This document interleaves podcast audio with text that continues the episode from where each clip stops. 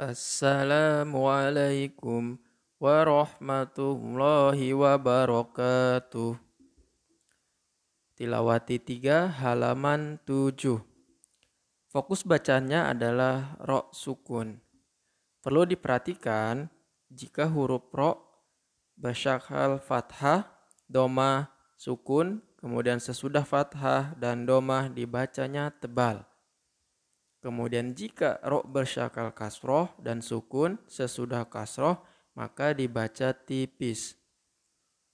Contoh bacanya adalah seperti ini. Ro sukun, ro sukun, ro sukun. Roji'una, roziquna, robihuna.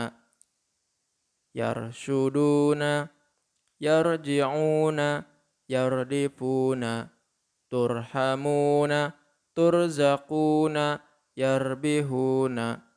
Marhaban marzuqon marhamatan. Rubama ruba'a rusulan.